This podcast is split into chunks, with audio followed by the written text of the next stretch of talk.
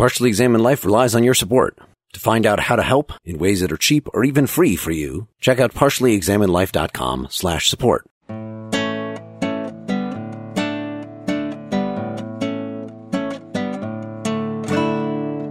Hey, you're listening to the Partially Examined Life, episode 223, part two. We're talking to Ned Block about some essays in his book, Blockheads. We had just finished Brian McLaughlin's essay, Could an Android Be Sentient? And Ned's reply to that. We're going to talk for the rest of the time about Michael Tye's essay, Homunculi, Heads, and Silicon Chips, The Importance of History to Phenomenology, and Ned's response to that, Fading Qualia, a response to Michael Tye. And really, we're talking about Chalmers' Absent Qualia, Fading Qualia, Dancing Qualia paper, which we did Troubles with Functionalism, and then we immediately did the Chalmers paper. So we really tried to hash through what Chalmers' argument is, but there seemed to be in Tye's presentation, in your response, some substantial steps forward in that argument. Yeah. So the issue is, could there be a zombie who's functionally like us, but has nobody home, no phenomenal consciousness? So Chalmers, who is not a functionalist, but who has a certain affinity to functionalism. He's what is sometimes called a nomological functionalist. He thinks that it's part of the set of laws in the actual world that there's a perfect correspondence between functional states and phenomenal consciousness. So he produced this really interesting argument. It's an, meant to be a broadly empirical argument that functionalism is true in the actual world. Let's assume for the sake of argument there could be a zombie. In particular, let's suppose you could take a person, a conscious person, he calls him conscious Dave, and slowly replace bits and pieces in the head and end up with a unconscious zombie called, he calls him, I think, Robot. And the clever thing about how he does it is the way the slow replacement is supposed to go. People had earlier discussed various kinds of replacement scenarios, but his is, is cooler. So the idea is that first you replace every cell body with a silicon chip that has exactly the same inputs and outputs. And then one at a time, you replace all the axons and dendrites that make the neurons work with other silicon chips. And at the end of this process, you've gone from conscious Dave to zombie robot. And ex hypothesi, we're assuming that the robot genuinely is a zombie, and then the idea is supposed to show that that leads to something that can't be true, and so we can reject the possibility that the robot is a zombie. By saying the harder problem really is harder, we're saying it is conceivable that data is a zombie, that he is a functional isomorph of us. So that was your claim in Troubles with Functionalism, one of your claims was that that is at least conceivable. We, we, don't really know, although you seemed a little more insistent in that essay that there's evidence for that. In Troubles with Functionalism, I said it was conceivable and possible. Okay. What I now think is it's conceivable, but probably not possible. Chalmers thinks it's both conceivable and possible, but not nomologically possible. that is, there are laws in the actual world that rule out the nomological possibility of the zombie robot.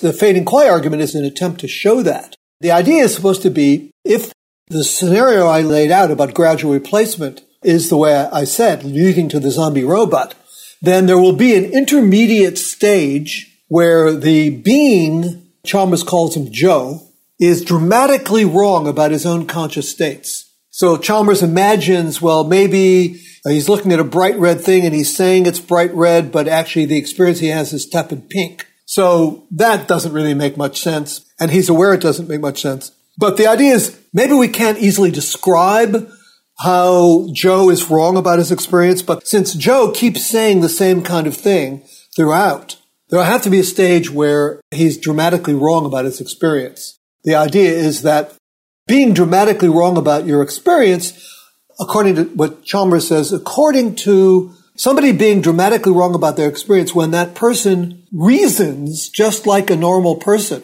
and isn't what Chalmers calls does not have any functional pathology.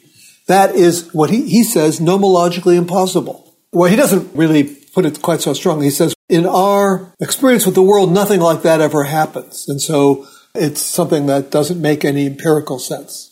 Which I didn't know when we were reading that paper that him that he was actually responding to Searle, who apparently originally came up with this, according to Ty at least, came up with this yeah. this picture of gradations, and that Searle specifically said, yes, when you are halfway and your consciousness is fading out, because he really did think it's not that we don't know, but yes, that a data type would be a zombie if you replace everything because it really is the biology that makes for phenomenal consciousness.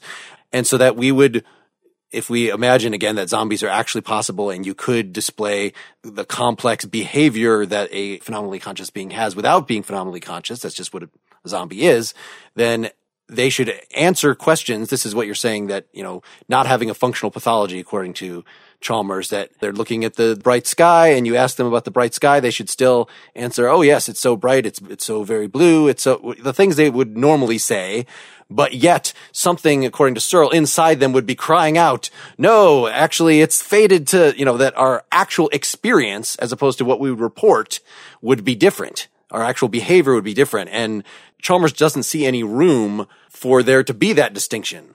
If you think the silicon chip replacement doesn't affect thought processes, then it can't be that the thought processes are crying out, help, somebody save me. In fact, I think the really the right thing to say about the intermediate stages is that we can't describe them using our ordinary mentalistic terminology.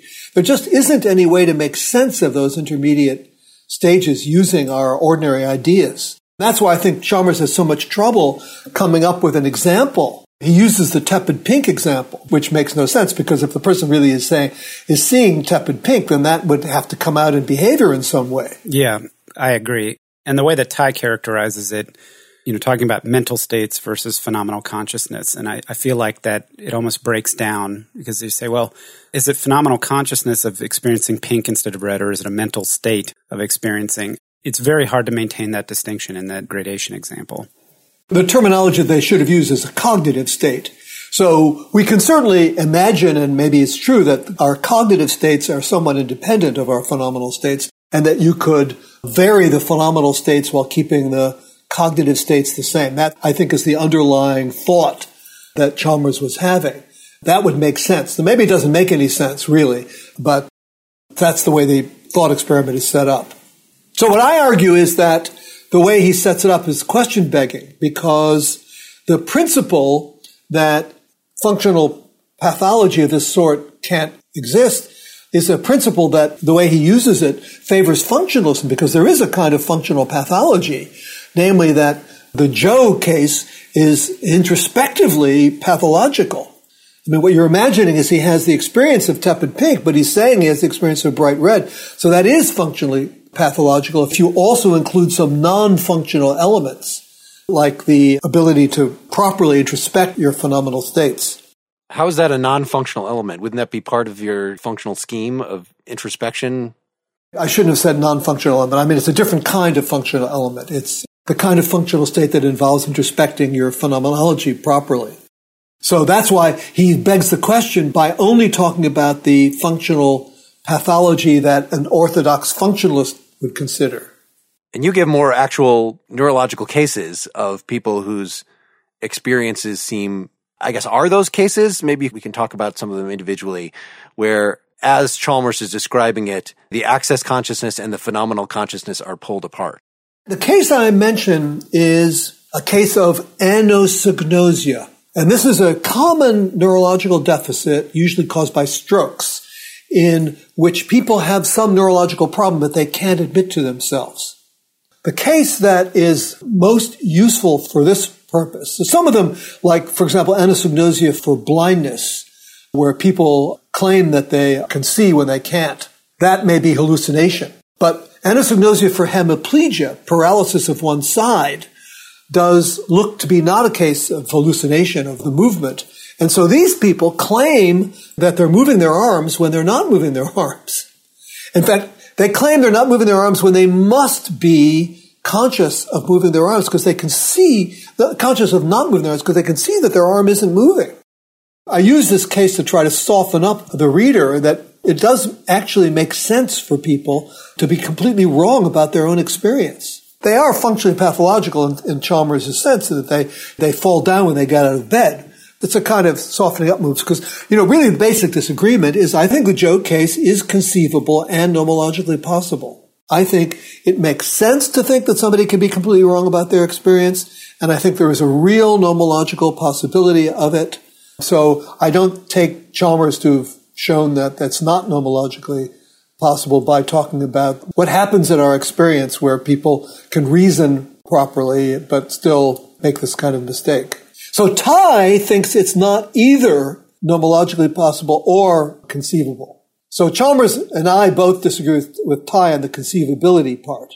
Yeah, let's get a little into that. So he has a different analysis of what's wrong with your analysis of the, the case, and then he has a different solution, which you didn't seem to give a lot of credence to, that he's focusing on the history involved, the fact that it's a gradual change, that this is different than, say, the China body system example that you had given, which we've also outlined in the relevant place in talking about the troubles with functionalism paper, that Tye agrees that in that case, the system would not be conscious. In other words, it's a homunculi headed robot. Instead of neurons, there are people that are connected by wires or by looking at signals in the sky to produce the same outputs that the neurons or functional units or however you're doing the functional analysis turns out. And we want to say clearly, even though there are the conditions of the thought experiment, there are individuals who have intelligence and who have phenomenal consciousness working the dials behind the scenes. The system which they are contributing to, the entire nation of China working together, is certainly obviously not conscious. And Tye agrees with that, but yet doesn't agree in this other case. And he says the difference is because this gradual change makes sort of a consistent history. Are you sympathetic enough with his, his take to even articulate what it is? He thinks that the concept of consciousness is, is a history based or really evolutionary history based. Here's a historical concept, the concept of a Rembrandt. We say that a picture, a painting is a Rembrandt what we're saying is that it has a certain history painted hundreds of years ago by a certain guy. So that is a historically based concept. Something that was a molecule for molecule duplicate of a Rembrandt wouldn't be a Rembrandt because it has the wrong history. So he has a view a bit like that for the concept of consciousness. He thinks it's an evolutionarily historical concept and that something that was created just now with molecule for molecule duplicate of you, the famous Swampman thought experiment, would not be conscious because it doesn't have the right history. Whereas what I think is that the concept of consciousness is a natural kind concept, a non-historical natural kind concept of the sort that exists in all of science. And science, by and large, has no truck with these historical concepts. So I think he's just got the concept wrong.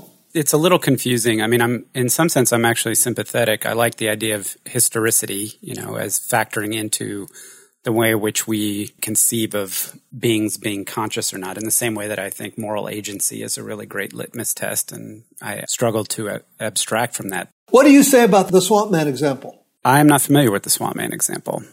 Okay, the idea is that statistical mechanics tells us that, well, we all have heard the idea that the molecules of air in the room might all move to one side, creating a vacuum on the other side. So the same kind of Boltzmann reasoning tells us that it is possible for particles in the swamp to come together and form a molecular duplicate of you. Then the question is, if there is a molecule for molecule, that's the Swampman. Right. A molecule for molecule duplicate of you formed in that way, would that be conscious? So I think Anybody who takes a normal scientific approach would say, yes, if it's a molecule for molecule duplicate, it is conscious. What Tye says is no, it has the wrong history. And it becomes really implausible when you start thinking, well, look, what if all four of my grandparents were swamp people? And they lived their lives, they had children, my parents, and then those people had me. So I am completely descended from swamp people just a generation or two ago, according to Tye, I have no conscious states because I have no evolutionary history or minimal evolutionary history. I guess if I was a swamp person, it would explain my love for Creole food. Maybe so, yeah. I feel like he's smuggling in Aristotle I don't think he's talking about history in the sense that, like you think of evolutionary, it sounds like he's bringing in teleology. So let me just read real quick from his essay. Yeah, that's right.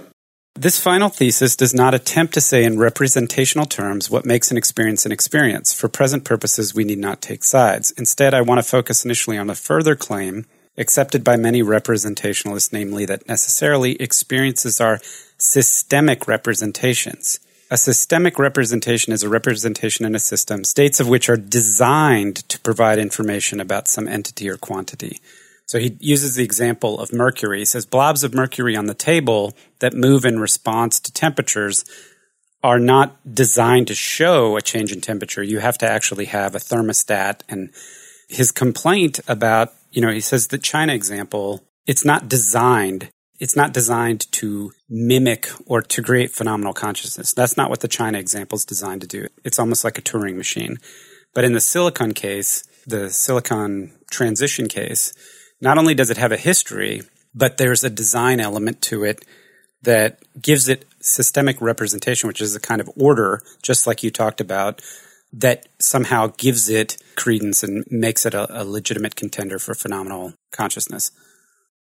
The problem to me with that example is that once I have a design, whether it be by natural selection or whatever other design, it seems implausible that once I have the design, that I can't then replace everything and have something functioning in exactly the same way, including having consciousness.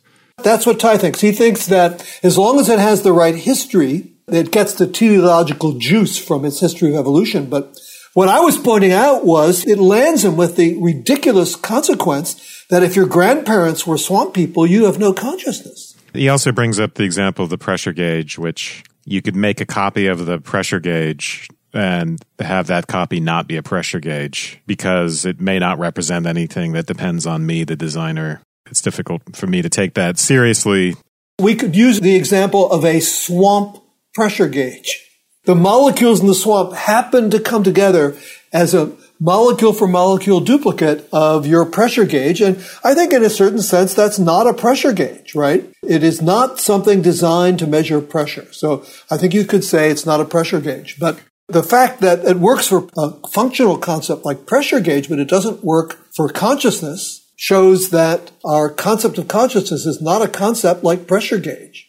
Right. And the appeal to natural design, I mean, is an appeal to a metaphor where obviously there's no design evolutionarily. It's blind forces. So it happens much in the same way that copying the manufacture of pressure gauges would happen. It doesn't happen, it doesn't rely on any intent or design in any any literal sense. I find it hard to smuggle in this concept of design to explain anything. So I find it pretty implausible too. Yeah, I think it's well, I mean and this gets back, we've had this discussion many, many times over the years. If I take Blockheads, the book, and I use it to prop my door open instead of reading it, does that mean it's not a doorstop because it wasn't designed? These functional terms are ambiguous. A doorstop can mean anything I now use as a doorstop, or it can mean something designed to be a doorstop. So in the more stricter definition, you could say, oh, well, I'm using it as a doorstop, but it's not really a doorstop. I'm having a conversation with it, but it's not actually phenomenally conscious. well, that's what he would say about the swamp people. Any particular last questions we want to launch at Ned, give him the chance to take on here? Serious conceptual issues. Michael Tye is welcome to write something on our blog responding to Ned, given that we all just laughed at one of his claims as implausible. So, have you ever inter- interviewed him? No, no. We only do about one of these academics visiting us about every six months because we do oh, we do a lot of reading of historical things, and uh-huh. you know when we do something modern, well, you saw how over prepared. Not necessarily that that was evident in our discussion here, but in terms of what our past episodes have been on to get to this point, that we felt like we could ask you intelligent enough questions. So, uh-huh.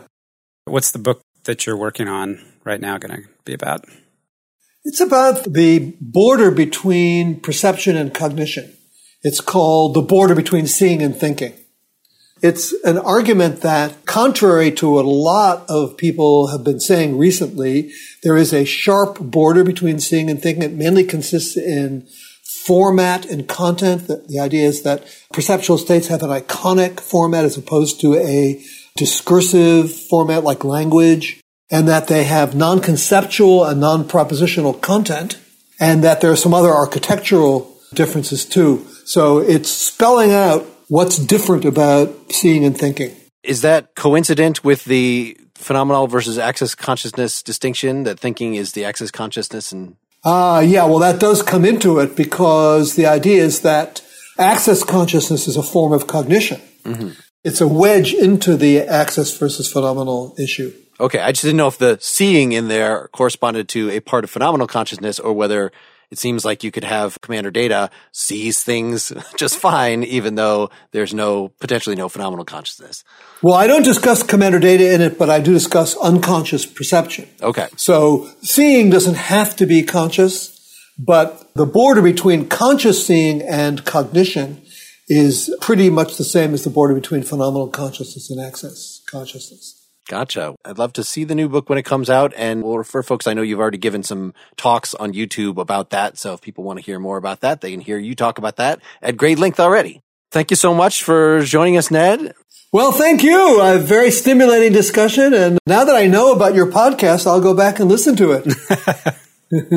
we would love for you to do that and give us some feedback. There's so many points in blockheads that I want to grab on and pull harder that maybe we should get Frank Jackson or somebody on here just to talk more about, you know, whether it be representationalism or more about this a priori identities and mental paint, direct realism. This was a thing that came up mostly in our Armstrong discussion that is begging for us to have a further discussion on. You know, somebody you might want to interview on this is Susanna Siegel. So she's recently written, I think she calls it a tetralogue, but actually I think there's four people involved.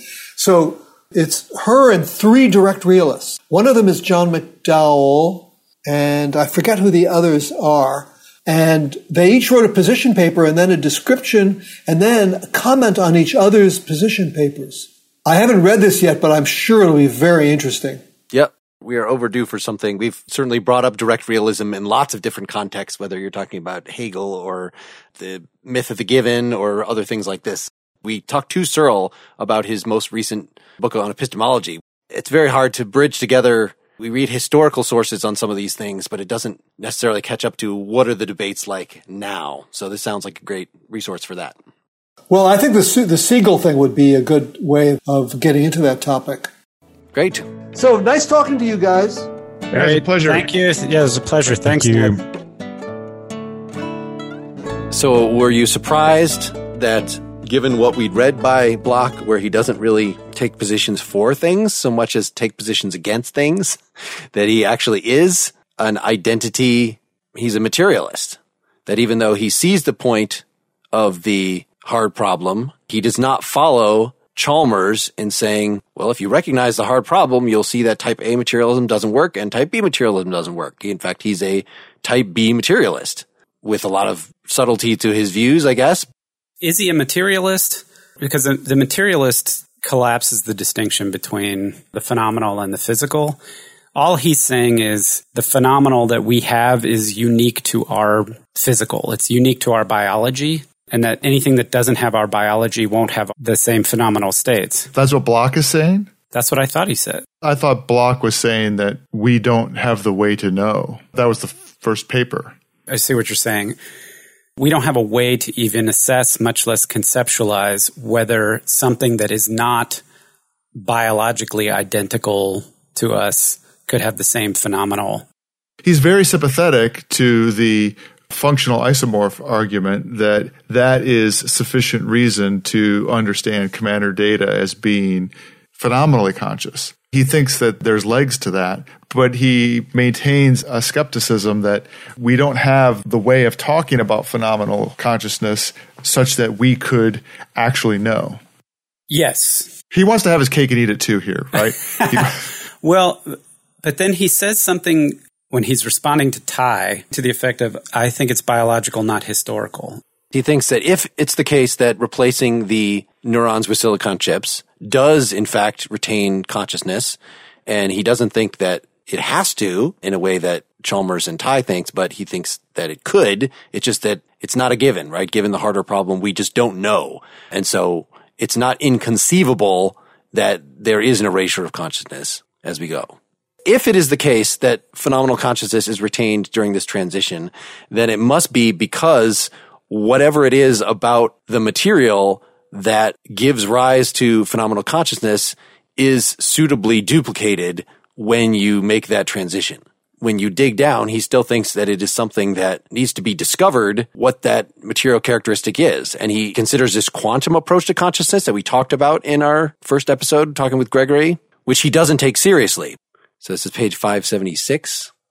He's talking about it. Stuart Hameroff and Roger Penrose have proposed that consciousness depends on quantum processes inside of tiny microtubules that are part of the skeleton of cells and are located inside neuronal cell bodies, axons, and dendrites. Microtubules are part of the cytoskeleton of the cell that maintains the shape of the cell.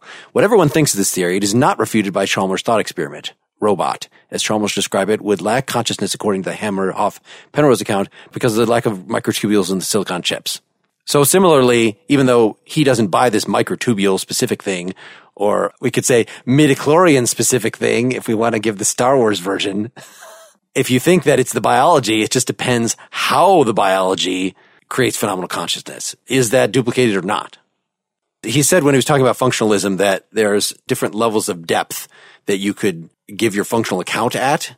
You know, it could be a very high level, like the simple flow charts that we were talking about in explaining what functionalism is, or it could go quite a bit deeper so you're actually talking about, for instance, let's consider every single neuron and the various ways in which they communicate functional steps here. So If we can duplicate those in silicon, if that was sufficient to give rise to phenomenal consciousness, then duplicating all those things in silicon, including you know, it's not just that they shoot electrical signals to each other, but they let off uh, hormones, and you know, there's these other other ways that he brings up biologically. So it's there may be multiple dimensions of connection between the neurons. But if you get all those right, then it seems like you've captured. You know, if you're not Hameroff and Penrose, and it's something really small within the neurons, the microtubules, no, it's something still at the level of structure of neurons, then it seems like you're a functionalist, but you're a I'm having trouble about the distinction between materialism and functionalism ultimately if you allow functionalism to go all the way down to that level. Sure. It seems like you are, right? Because you're saying that the material is coexistent with the functional. You're decreasing the distance. I mean, one of the advantages of the functional argument is that you're not requiring anything in particular about the underlying material that manifests the function. And so you might be able to say, well, it's a functional argument insofar as I'm going to demonstrate that I have multiple instances of the material manifestation of that function. So that's sort of the argument going through with the silicon replacement process, right? Is I have a manifestation of consciousness of the sort that I want to talk about here in flesh. And that's where I'm going to start with. And now I'm going to, at some sufficiently low level, replace piece by piece that entity while maintaining the same functionality. Now I'm going to put aside how I test that I've maintained that same functionality, right? So for instance, one thing I'd want to know is I maintain all the functionality. So I have to have tests for all of that functionality. But let's say I have all those tests and then I replace it piece by piece by piece. And then at the end, I end up with something that has exactly the same functionality, but manifest in silicon alongside what I had manifest in flesh. So there I've demonstrated by fiat that consciousness is a functional characteristic, not a material characteristic, because I have two instances of it. So it's a deep functional analog, and Ned was saying that it actually would be evidence that he is conscious. You know, this seems to be contra the radical indeterminacy of the whole issue in the harder problem paper. That we do have reason to say positively that data is conscious, and the more, the tighter the functional isomorphism, the more reason we have. Sure. You reduce the gap of what you don't understand to be smaller and smaller mm-hmm. that you have to make between saying this is like me and this is not like me. The kind of thing that I kept on coming back to in reading this is that what I say is conscious or not has everything to do with what I say is like me or not. And the whole question comes down to is data sufficiently like me or not? And I recoil from it because he is made of material that's not like me. So I say, well, of course he's not like me. And so then I, you know, I have all the problems that just what is consciousness, right? How is it manifest and stuff like that. And I doubt that data is like me. So then I go through these experiments where I use the functional argument. I progressively replace bit by bit by bit so I can accrete data out of something that was that I started with me and I piece by piece replace until I get to data. And then I ask, well, when does the transition happen? If a transition did happen. That seems pretty useful. But I still think that along the way, we're going to be left with either it does everything just like the way I do. So it manifests itself just the way I do to everybody else. But the only reason that I'm going to say that it has a consciousness like me is if I, in the end, agree that it's like me. Because I don't have any way to say what the sign of being conscious is, which is Ned's original paper that we read.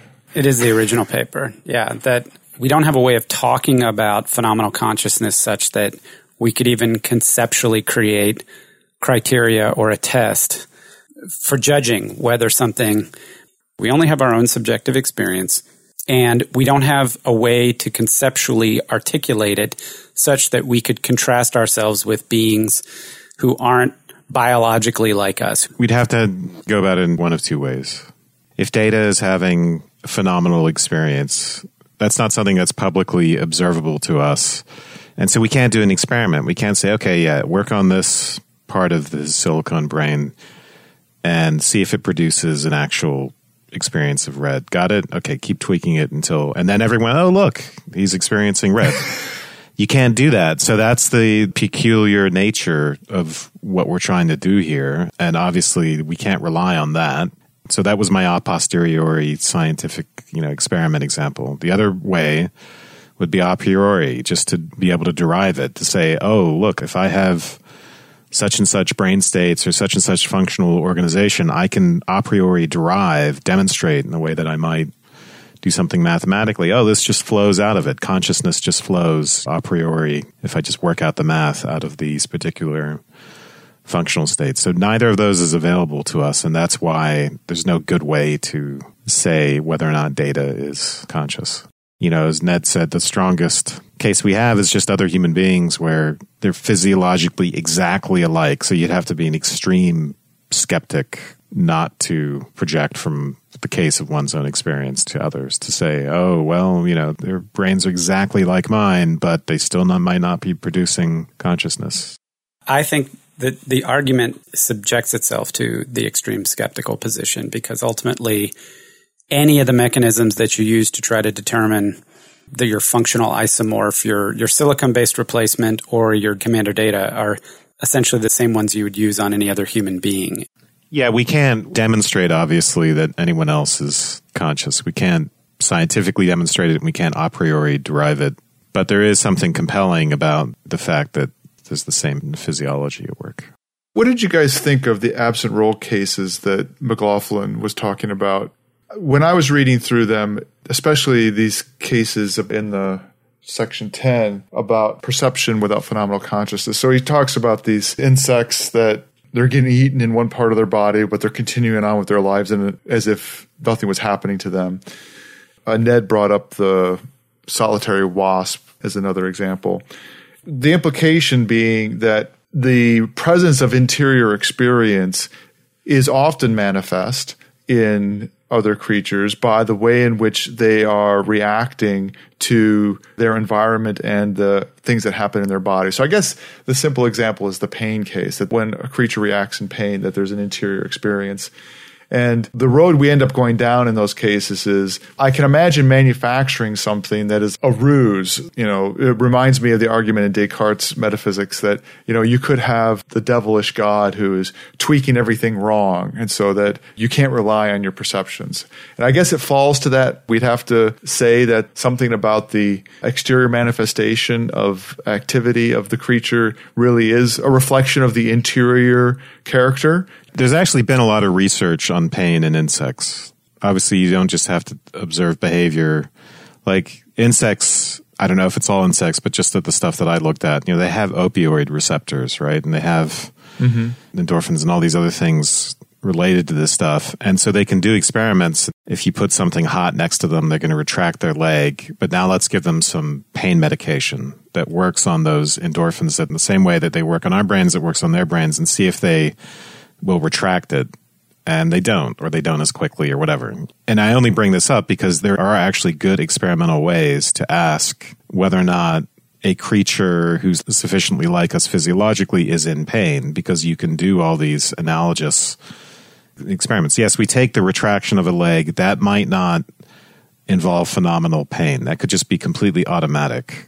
And so that's the problem. We don't know. But if we can take the further step of giving them pain medication and them not retracting it, there are ways to explain that away too. It's not entirely convincing, but it, but of course it gets us closer. And I think if you got fine grained enough experimentally, I think you could convince yourself that there's some sort of pain in some particular insect. It's, it sounds like it varies. You know, Ned Block gave the zombie wasp example. It sounds like there are lots of insects who are not going to like disfavor leg that's hurt, right? They just walk on it as usual. Yeah, McLaughlin gets into that, like insects that just keep on with their normal behavior even as they're being eaten. Yeah. Yeah. Uh, but I, it sounds like it probably varies a lot from insect to insect. And then what does it mean that they're continuing on with their behavior? Does that mean they're not in pain? You know, there's, there are all sorts of really difficult fine grained questions you'd have to ask. And, but yeah. Yeah, well, McLaughlin is using it as an example of like, he'll say, there's nothing to what it's like to be a butterfly. Yeah, I think that's bullshit, but go ahead. Okay. So to me, the kind of discussion is putting aside whether or not we agree with him, it was a way to try to parse out how we can see exterior manifestations of phenomenal experience. And what I hear you saying, Wes, is that those aren't sufficient to do so. I think more data would be needed. But yeah, the whole idea that like a butterfly is an automaton or it has, you know, I guess you guys are calling it access consciousness, but not phenomenal consciousness. He says it perception versus phenomenal consciousness. Yeah, you could call it perception. So you have perceptions that are cognitive but not phenomenal. That was my mistake at the beginning, is I thought access consciousness just means you can use the data in some way, but it's using it specifically for reasoning. Yeah, so you just, I would call it cognitive, I guess, in the same way that many philosophers would say judgments, for instance, are, they're not phenomenal, but they are cognitive. I don't know. I mean, I think it's hard to say what the fact of the matter is in these cases, but my prejudice, my intuition is that there, had, there would have to be something that it's like to be a butterfly. Is there something like what it is to be a tree? And is there something like what it is to be a rock? And is there something like what it is to be a river? If I add the butterfly and I add the person in there, those seems to be like five different cases of things that have, to me, inputs and outputs and react and states of existence that it's not clear to me where the line is. Maybe that takes me down panpsychism, but I don't know. Yeah, none of the guys that we read today take those panpsychist views that we, with Gregory, who's read quite a lot about it, and Chalmers take seriously. None of these guys had any sympathy for those at all, Tye or McLaughlin or Block himself. Well, I didn't hear them even talking about it, so It was raised in the articles a little bit, that's all. Let's wrap up here. There's obviously a lot more we could chase down on here. I was very interested, you know, not only in this direct realism thing that I brought up at the end with him. So you're you're not interested in that? No, no, no. It's just it's the typical Mark thing. I'm I'm very interested in something that you guys haven't read. Uh, that I'm going to bring up. I'm like, okay, No, this was brought up in Armstrong, right? So the Armstrong paper said that the content of a mental state is exhausted, or let's say a perception is exhausted by what it is a perception of. So we don't have to worry about qualia so much because what the experience of a circle is, is that circle in the world. And so they're obvious, like, well, what about illusions? Obviously, if there's, you could have the experience of a circle in the presence of a circle, or you could have experience of a circle as a brain in a vat, and those would be identical experiences, then there's something wrong with that externalist picture. So this is some of the other essays that in here, but also I think the Armstrong gave rise to this entire line of thinking about it in this way. You know, it's begging us to look further at internalism about mental states. In other words, is what a mental state is entirely captured by just analyzing it right now. Like this historical view that Tye brings up is in a form of externalism. It's saying, no, actually matters the history too. Or if you say, as Putnam says, in this world versus the world in which water is XYZ as opposed to H2O, you might have exactly the same belief about water, but in one case it's true and in the other case it's false because, you know, the reference of the word water or something. Those are all externalist views. I don't know. I find something interesting in this, but maybe this is getting ex- at exactly what about analytic philosophy bugs some of you guys. So I think there's a methodological consideration that frustrates me here where I'm not sure how much stuff is getting argued for and how much is people trying to make conceptual distinctions and then using metaphors and quote unquote examples and thought experiments to appeal to intuition about whether these concepts and these conceptual distinctions make sense. So my eyes kind of glazed over when we were getting into the like, well, you know, there's examples of people who have a brain injury and then, you know, they feel pain, but they don't have pain or they, they have a pain and they don't feel pain or they see something and they don't see something. And it's like, okay, the brain is a complicated and mysterious and wondrous thing. And because somewhere in the world there's seven people who claim to have the experience of sight but can't actually see, that means that so and so's conceptual distinction is lacking. And I, I just feel like we would take a step back and say, like, does the mere existence of person with symptom X invalidate a particular point of view, or is it really helping us refine our conceptual apparatus, or are we just counting the number of angels in the head of a pin, or what have you? I'm not. So I just that's the part that concerns me. Is it's like I feel like philosophers talking about very complicated medical and neurobiological and neurophysical things is knowing just enough to be dangerous. It also points to maybe the idea that there's, we talk about consciousness as, as different things as opposed to an interconnected historical phenomenon, an event as opposed to a thing. Maybe that's part of the problem too. So I think Ned's been a great point of connection. I think we need more of these between armchair philosophy and what is actually going on in science. I'm not saying I want to do that. I'm not saying I want to read all these scientific papers, but in doing this for so many years, and in fact, some of the articles, even in blockheads, are like, there's at least one by a neurobiologist, like that's not philosophy at all. And his response to it is like, yeah, I use this person's research all the time. so like, it's great that those connections are being made. And I don't think it's merely the philosophers reading the neuroscientists and drawing their own conclusions. It's like, engaging with the neuroscientific and the cognitive science community to make philosophical sense of the stuff that they are discovering. Like that is completely what needs to happen with every science, that there need to be philosophers perched on their shoulders telling them not to conclude things that are unwarranted. Did you guys see the article about the guy who's building a brain in a vat? No. No. It's in the New York Times. What? An actual human brain or mammalian brain. They still don't know how C. elegans works, the worm. It's 840 neurons, and it's the only system that's completely mapped and still not understood. I am willfully overstating it a little bit, but what it is, is that he is taking a brain and hooking it up physiologically so that it continues to operate. That's disgusting by diffusion, right? So it's how can that be ethical? Where is he getting the brain? Is it like a mouse brain? I, I think the person's name was Abby. Abby Normal. so I think Block overall is trying to thread the needle in terms of respecting that the hard problem is so hard and using that to try to school the neurobiologists and others that are actually looking for what in the brain represents consciousness. So for instance, I looked at this a little bit just at the beginning of this 2009 paper comparing the major theories of consciousness, which is something that is aimed at neuroscience. It says this article compares three frameworks for theories of consciousness taken most seriously by neuroscience.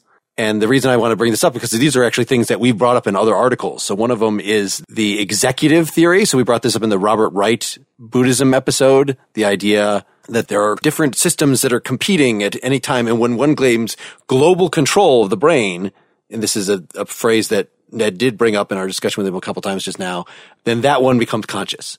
But clearly, like that doesn't solve the hard problem. Like you haven't said why global control means consciousness. Global control could just be access consciousness. For a WASP, that's probably what's going on. The thing is deemed global control. It is controlling behavior, but it, you know, that doesn't explain phenomenal consciousness. And then the other one that we raised, Ned brought up himself right at the beginning is this higher order theory of consciousness. I saw this even in the Douglas Hofstadter book on consciousness, which I tried to get him on the show with us to talk about. He, he was not interested, but it was some form of he would use an analogy like take a video camera, hook it to a TV. So, right, whatever the video camera's filming, showing on the TV, pointed at the TV. So his book is called I Am a Strange Loop. And like, this is kind of what consciousness is like. Basically, consciousness is self-consciousness. Again, this is something that Ned brought up right at the beginning. He said clearly, demanding as these higher order theorists do that if it isn't self-conscious, then it isn't conscious at all. That's just misguided. You haven't explained why having, you know, I'm both seeing red and I'm aware that I'm seeing red. You haven't explained why the awareness itself is phenomenally conscious. Like you're completely sidestepping the hard problem.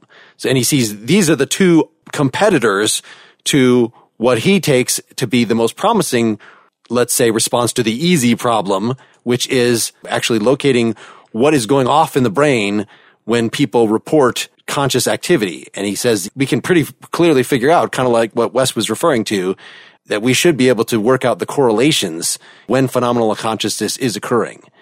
So yeah, Ned is actually presenting mind brain identity theory as a more promising, this older theory as a more promising way to at least solve the easy problem in a way that respects the hard problem than these more recent, innovative, interesting sounding alternatives. I really enjoyed browsing through this Blockheads book. There's so many, we actually didn't even talk about how Putnam was Block's thesis advisor. I didn't know that. I learned that this morning when I was looking through stuff. Yeah, so he probably had a, good idea why Putnam himself re- rejected functionalism later. Block, I think, was saying a little bit about just the fact that we could have functional analyses at different levels. That's definitely related. Uh, Putnam thought it was somehow problematic to say what the functional organization of something was, and so that's the one that is you know, the same as the mental. If you, if there's so many different functional organizations of the same system, there seems something very problematic about being a functionalist as identification. It was also interesting that he said that Chalmers was not a functionalist, that he was a mere nomological functionalist. In other words, the laws of nature in the world right now are such that functions and mental states hook up. But apparently being a functionalist without further addendum requires being a reductionist functionalist right? Maybe he's just using the words differently than we were using. Yeah. I don't know what that means exactly because if you were a nomological functionalist, it seems to me like a stronger claim than being a mere functionalist. Because it seems to me you're saying that the way the world is built and the way it works is a law like functionalism. So it's like a, a Carnapian thing, right? That you have a way of structurally or law like behavior, even if you don't know exactly where you've sort of stopped in your, your description at that point.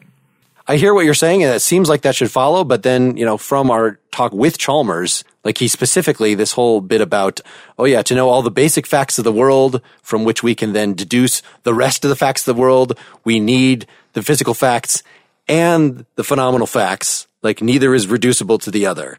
And if you are a, a nomological functionalist, it seems like those would be reducible, but maybe reduction is stronger than nomological reduction. It has to do with like all possible worlds, which is exactly what Chalmers is denying. If you say that there is a possible world in which there are functional zombies in which data is not conscious, then you're saying that no, you can't actually derive, as you were just saying, mental facts from physical and functional facts are just type of physical fact.